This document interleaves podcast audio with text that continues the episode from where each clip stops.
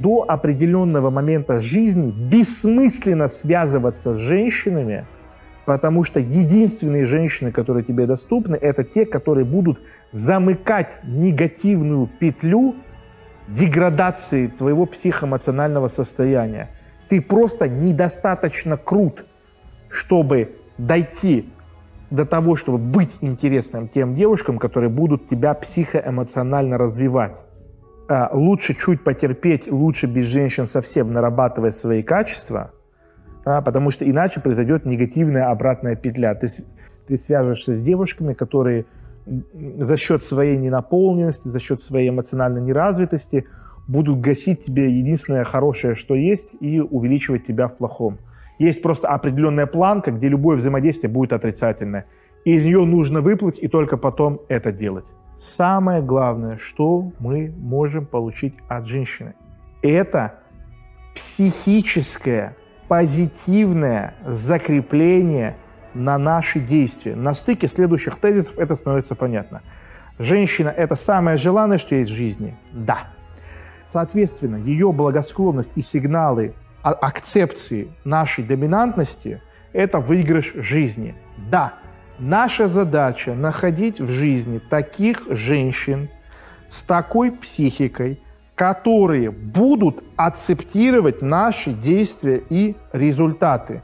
Таким образом, мы будем фиксировать в нашей голове, мы используем это как дополнительный инструмент вколачивания. Вот представьте себе ситуацию, я вам рассказываю примеры своей жизни. Мне вот было 16 лет, шел на соревнования, э, выигрывал, приходил домой побитый. Вот у меня была какая-то моя подростковая девочка, которая абсолютно никак не реагировала на это. Да, и, соответственно, был один запал отношения к своей деятельности. А теперь представьте, что если бы я приходил, и она говорила, о мой Бог, она, допустим, ходила бы даже со мной, смотрела, болела за меня, и говорила, Господи, да, да у тебя такой потенциал, да на что ты способен, да что ты можешь, да, это давило бы на самые глубокие отделы моего головного мозга, прорисовывая дополнительный стимул и мотивацию, который невозможно было бы вызвать сознательно. Самое ценное, что есть в женщине, это прямой доступ к твоей психике, которая отвечает за э, раскрытие банка внутренней энергии ты вот себя сидишь, и ты не можешь себе приказать быть энергичным, а женщина может. Женское воздействие заключается в том, что она общается не с твоим сознательным, она общается с твоим бессознательным. И именно от того, на какие твои действия, как она реагирует, зависит э, баланс твоего энергобанка. А, однозначно только то, что женщина по факту является инструментом который может усилять и может ослаблять. И ее механизм заключается в том, что у нее есть способности чудовищного давления на психику. Вопрос только в плюс или в минус. Я всегда говорю, что человек, который понял женщину, это готовый политик и бизнесмен. Потому что избиратель и клиент – это животное, как и женщина. Потому что все решения в жизни принимаются животным началом. И если вы, ну, если вы научитесь понимать что угодно, как работают деньги, или как работает политика, или как работают женщины, вы автоматом понимаете все остальное на интуитивном уровне. Мы с вами должны понимать, что любое отхождение от природы вызывает несчастье и нездоровье. То есть, если мужчина не концентрирует и не отдает свое хорошее общество, а, это плохо. Ему самому в первую очередь. А если он концентрирует плохое и отдает это в общество, ему тоже плохо. Как у члена есть определенные кондиции, при которых он должен, при которых он работает, так и психика мужчины должна быть такой же. Она должна быть жесткой и тонизированной. Член не работает, когда он мягкий. То есть неважно, сколько в тебе эякулята, неважно, какой он ценный, неважно, насколько у тебя генетический код невероятный крутой – если член не может эрегироваться, то есть ты не можешь стать жестким, ты не можешь войти в общество, в мир окружающий. И здесь то же самое. То есть нам для начала нужно изучить э, качественные свойства э, женских половых органов, и исходя из этого мы начнем понимать, как устроены женщины. Самое опасное, что женщины происходит, когда женщина э, теряет тонус, и вы никогда не ошибетесь, когда будете стремиться к гибкой женщине. Гибкой психически, гибкой физически. Потому что гибкость – это главная женская добродетель. Вот как живот женщины может растягиваться, чтобы в ней вырос ребенок, как ее влагалище может растягиваться, чтобы этот ребенок вылез. Да? А теперь представьте, что она хрупкая или жесткая. Вот представьте женщину, которая не может растягиваться. Это мертвая женщина. Поэтому нам так и не нравится женский консерватизм. Когда ты с ней общаешься, она тебе рассказывает про своего бывшего, который два года назад ее обидел. Мы понимаем, что гибкости в ней нет. Она умрет во время беременности, во время родов, ну, условно говоря. Понятное дело, что нет, но для нас это сигнал, что это, это женщина, которая придала свою гибкую женскую природу. Не наработала ее. Она или хрупкая, или жесткая, или э, разваренная, бесформенная. Да, то есть это потенциальная опасность. И мы должны понимать, что у нас э, мы фонтан, который во все стороны брызгает. У нас нет проблемы с фильтрацией. То есть мы не нуждаемся в том, чтобы фильтровать окружающих женщин, Э, на предмет того, хорошие ли они или плохие. А, мы пытаемся засунуть в каждую, условно говоря, вы поняли, да? И единственное, что нас волнует, можно ли технически это сделать. Что ты предлагаешь делать мужчинам? Как развиваться, чтобы быть сильнее? Индивидуализм. Индивидуализм.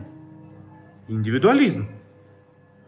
Ты, твоя жизнь, развиваться в пяти ветвях власти. В современном мире мужчина – это штучный товар. Мужчина – это не э, штампованное, это не конвейерное, это уникальное частное явление. Это история определенная. Это не о том, что вот наштамповали. Вот я тоже об этом говорю, мне, мне всегда, вот я говорю, я хочу управлять своей женщиной. Мне говорят, ой, блядь, у тебя там домострой в голове, у тебя там э, средневековье. Косметической промышленности можно управлять моей женщиной. Модельером можно управлять моей женщиной. Э, поп-музыкантом можно управлять моей женщиной. А мне нельзя. Хотя они хотят ей управлять для самообогащения и очищения ее кошельков – а я хочу ей управлять для, для нашего общего блага и в первую очередь ее блага в частности. Одно утро сидел с двумя девушками в Чайхане. У одной бизнес оборотом 60 миллионов долларов, а другая управляющая банка. Абсолютно очевидная история. В массе сейчас женщины многократно более реализованы, чем современные юноши мужчины. Но я еще раз говорю, это не потому что вот мужчины выродились, потому что система такая, в которой мужская агрессия подавляется и уходит на уровень аутоагрессии. И все мужчины пьют, курят, играют в игры, нихуя не делают, потому что аутоагр... не могут вынуть из себя агрессию. Поэтому единоборство, борьба, ударка, бокс, самбо, сосамбо, что угодно, это ключ к самораскрытию нашего потенциала. Блядь, как меня разрывало и бомбило весь подростковый период от того, что я не мог понять, почему я не нравлюсь девушкам. И вот после прочтения этой статьи у меня окончательно все пазлы сложились, потому что я никогда не был вот таким педиковатым, тонкокостным, э, со скулами, э, нежным, ха-ха-ха, красиво смеющимся я всегда был мужчиной в самом чистом функциональном смысле этого слова. То есть я не демонстрировал какой-то слабости или еще чего-то. Типа там описывается, какие, а, какие мужчины нравятся современным девушкам. И это абсолютно понятно, исходя из воспитания и семей. Нравятся в меру влиятельные, но очень слабые психологически. Кристиан Грей. Вот он миллиардер, вот он, вот он, ну он не мафиози, он еще не бандит, там он не президент, ну какой он просто размазня. И все, все текут, с ума сходят. Почему? Потому что фигура отца у этих девушек в детстве была мягкой. А, а, а, размазня такой же был отец. И если вот эта девочка, девушка, она видит сильного мужчину, он вызывает у нее страх. Потому что когда фигура ее отца пыталась проявлять силу, это всегда была агрессия, а не конструктив. Поэтому вот такое вот и э, желание. Не надо путать агрессию и насилие. Понимаете? Это разные вещи. Это нужно понимать. Это нужно понимать.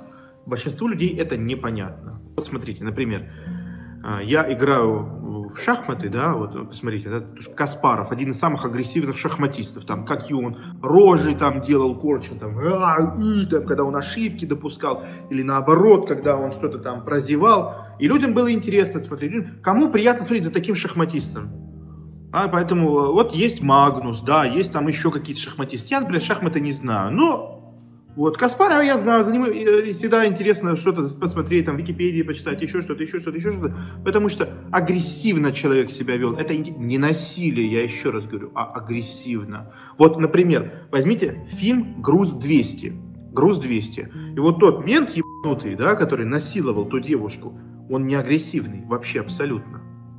Но он стопроцентный насильник.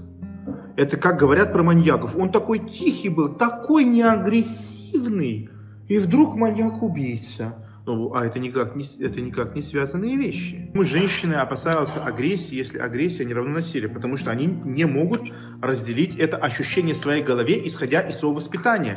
Фигура отца в их жизни всегда была слабой и вялой. И если у него были вспышки агрессии, напился, разбил полхаты, маму назвал ш***ой, то у нее и закрепляется, что любая мужская энергия, она деструктивная априори, другой не бывает.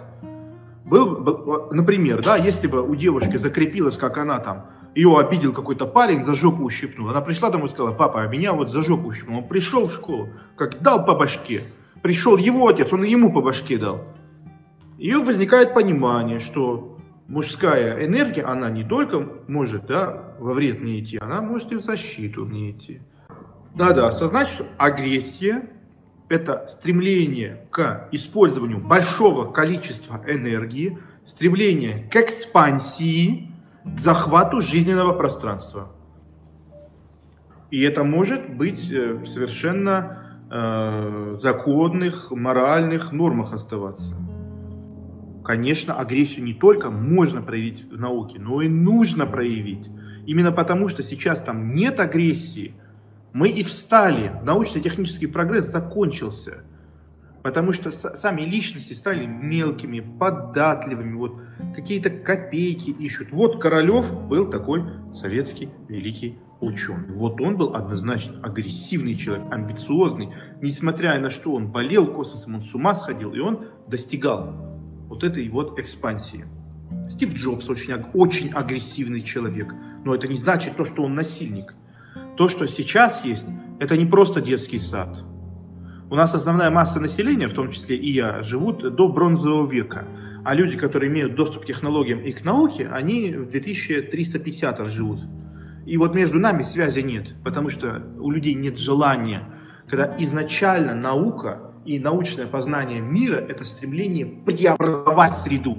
Сейчас наука стала способом увеличить заработки определенных транснациональных корпораций.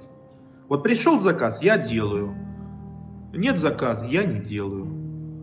Вот такая вот достаточно женская позиция по этому вопросу приспособленческая. То есть люди не способны на прорыв, на амбицию, пожертвовать чем-то, каким-то комфортом, что-то где-то себя ущемить, чтобы э, сделать то, зачем ты, по идее, сюда пришел. Вы выращены дрожать, бояться и быть зависимым от мнения окружающих женщин. Я хочу, чтобы вы просто поняли следующий момент. Это не вы боитесь мнения окружающих. Это не внутри вас страх. Это иллюзия, которую вам в голову погрузили, что вот они мудрые, что они умные, что они разбираются в жизни, что они знают, что правильно, что неправильно, что хорошо, что плохо. И маленький ребенок, которым вы были, который принял это на веру, он до сих пор живет в вас. Ну вы поговорите с этим ребенком, вы ему объясните, что, дружок, нас-то наебали. Ты посмотри на этих марамоек, посмотри на этих ебаных клуш, о чем идет речь. Жизнь одна, и она заканчивается. На нас просто повесили гинзюцу, и мы с этим гинзюцу выросли. Как маленьких слонов привязывают тонусенькой веревочкой к палке, которая к земле прикреплена, и они не могут вырвать эту палку. И когда они вырастают, становятся огромными многотонными тварями, они продолжают не пытаться освободиться от этой веревочки с этой палочкой. Я видел слонов на слоновой ферме, там их столько, они реально могли просто всех нахуй затоптать, убежать в джунгли. Но они послушно, из года в год, по-рабски продолжают выполнять приказания за банан, за хлебок воды. И вот эти вот хозяева, вот эти вот надзиратели, вы их интегрировали внутрь себя. Ладно бы, если бы они были снаружи. Не может быть ни, никакой речи ни о какой мужественности там, где есть оглядка на общество, есть оглядка, тем более на то, что подумают женщины, на то, что кто-то еще подумает, кто-то еще сделает. Этого не может быть.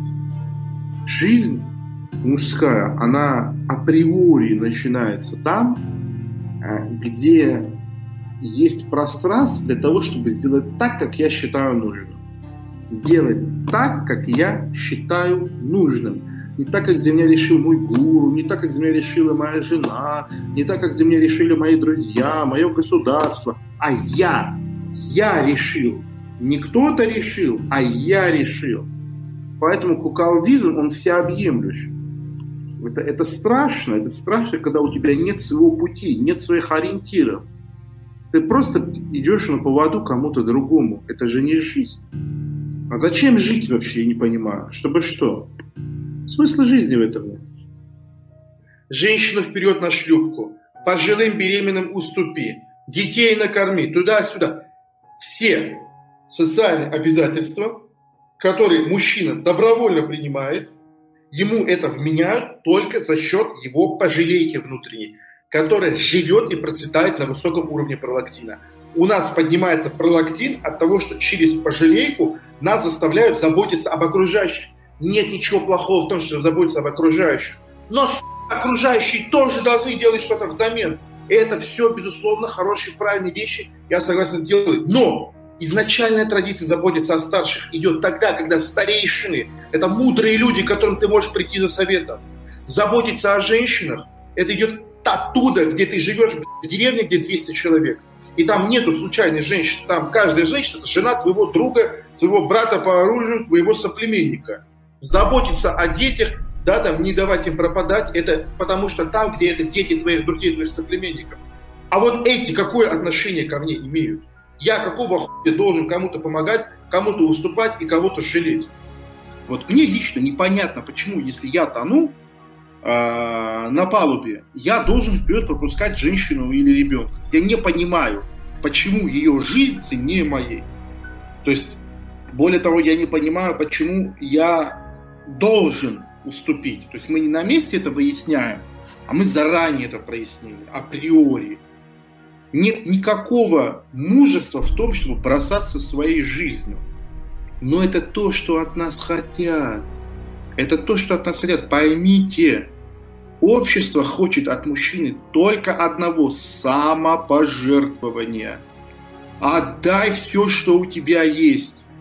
И мы тебя будем хвалить, говорить, какой ты сильный, какой ты умный, какой ты хороший. Задача не вестись на это. Не вестись нами манипулируют, как щеночком. Делаем как надо, нас гладят. Делаем как не надо, нас социально изолируют. Но вы вдумайтесь в это. Настоящий мужик – это тот, который горбатится за жену и детей. Это тот, который умирает там на войне за государство. Настоящий мужик туда-сюда. А я вам скажу, что настоящий мужчина – это человек, который думает о себе и наполняет свою жизнь. Свою не чью-то там, и думает о себе, а не о ком-то там. И уже как следствие, когда твоя жизнь наполнена, когда твоя жизнь полноценна, у тебя все есть, ты начинаешь излишки отдавать в общество, чтобы начать испытывать высший кайф.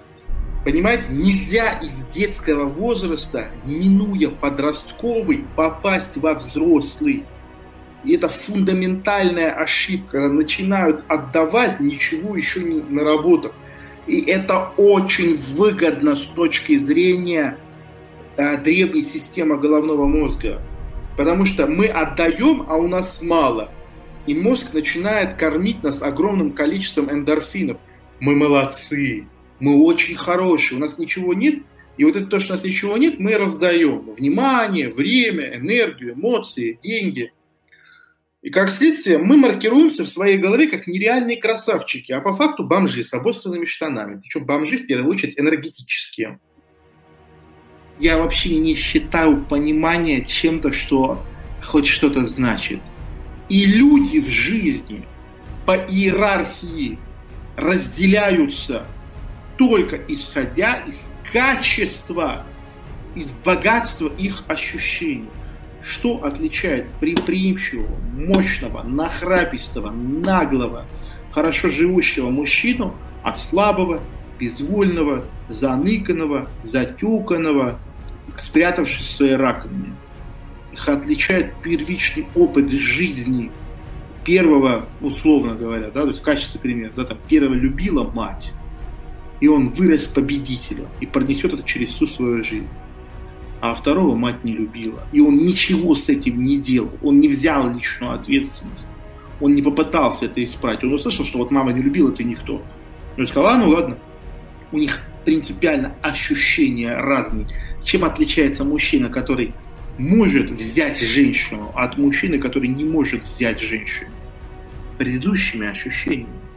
Тот, который может взять женщину, он, он, он знает это ощущение. Чем отличаюсь я, способный там выступать на любую аудиторию, на любую тему, без подготовки, без плана, от человека, который не способен выступить там перед своим рабочим или образовательным коллективом.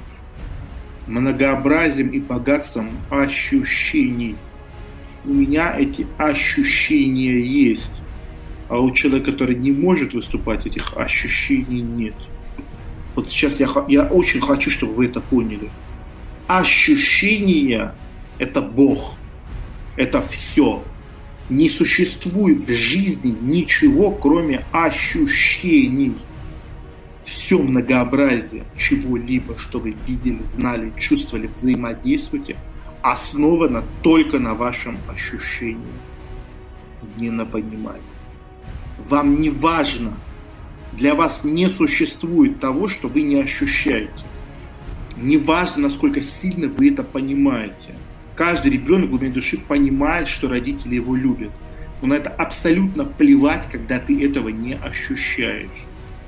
Мы должны получить правильные ощущения от жизни, которые запрограммируют нас на победу. И когда мы их получим, мы их используем для того, чтобы получить новые ощущения, еще лучше, еще долгосрочнее, еще качественнее. В этом и есть жизнь. Жизнь – это исключительно ощущения. Там, где пропадают ощущения, там пропадает жизнь. И поэтому человек, который не ощущает жизнь, он живет у себя в голове, он не живет, по сути, на самом деле. Смотрите, я вам хочу объяснить очень простую эволюционную вещь. А с точки зрения эволюционной популяции, женщины являются неким стандартизирующим матриксом, который сохраняет наиболее стабильные и наиболее чаще проявляющие себя для улучшения выживания качества – а мужчины являются тем, на чем эволюция и природа экспериментируют, наделяя их разными качествами. Отсюда у нас возникает такое явление, как мужская самопрезентация и мужское стремление распушить свой хвост. То есть вообще наш социум устроен таким образом, что для того, чтобы вступить в связь мужчине и женщине, необходимо не чтобы женщина себя продемонстрировала, а чтобы мужчина себя продемонстрировал. Он прямо показал себя, какой он есть. Делается это для того, и даже, наверное, потому, а не для того, что для женщины каждый встречный мужчина, по большому счету, является загадкой. То есть непонятно, псих, маньяк или гений, человек с большим сердцем, богатый человек, инженер, ученый, философ, воин, там, кто да? Это непонятно, и это нужно изучить. И лучше всего, чтобы человек самопрезентовался. И всю историю человечества, наиболее яркие наряды, наиболее интересная яркая одежда была прерогативой мужчин. Именно мужчины через предметы э, роскоши, через э, драгоценные украшения, через одежду показывали себя и то, какие они есть. И, конечно же, это очень сильно подстегивало внутривидовую конкуренцию. Да? Вы понимаете, что такое иметь красный или фиолетовый плащ где-то в 14 или в 15 веке? Да? Это в 10 раз сильнее, чем быть Илоном Маском сегодня. Это что-то за гранью добра и зла. Потому что было очень мало красных и фиолетовых. Фиолетовый это вообще, это, это просто за гранью добра и зла, насколько фиолетовый цвет – фиолетовый краситель был редким. Люди убивали за это, чтобы добыть немножко вот этого красителя. Я даже помню, где он добывался. Где-то между Римом и Карфагеном, по-моему, на мелкобережье добывали какую-то или ракушку, или морскую звезду, из нее потрошили это. И вот смотрите. И дело в том, что когда коммуняки в 17 году выпустили наружу все самое худшее, все самое завистливое, все самое шариковское, все самое швондеровское – произошла такая вещь, что самые глупые, слабые, нелепые, но самое главное, ненавидящие конкуренцию, потому что они всегда ее проигрывают, а, напали и поломали тех, кто любил конкуренцию. И вот эта гопническая, а, тюремная, зечная, армейская мораль заключается в чем? В том, что тот, кто пытается показать себя и проявить себя, является не мужчиной – это самый простой вид иррационального обесценивания. Мы не можем себе сделать интересную прическу, мы не можем стильно одеться, мы не можем красиво говорить, мы не можем иметь манеры. А это всегда все от избытка. Эти вещи, они появляются тогда, когда ты уже богат, ты образован, ты сыт, у тебя есть э, база материальное выживание, и ты уже ищешь, как проявить себя.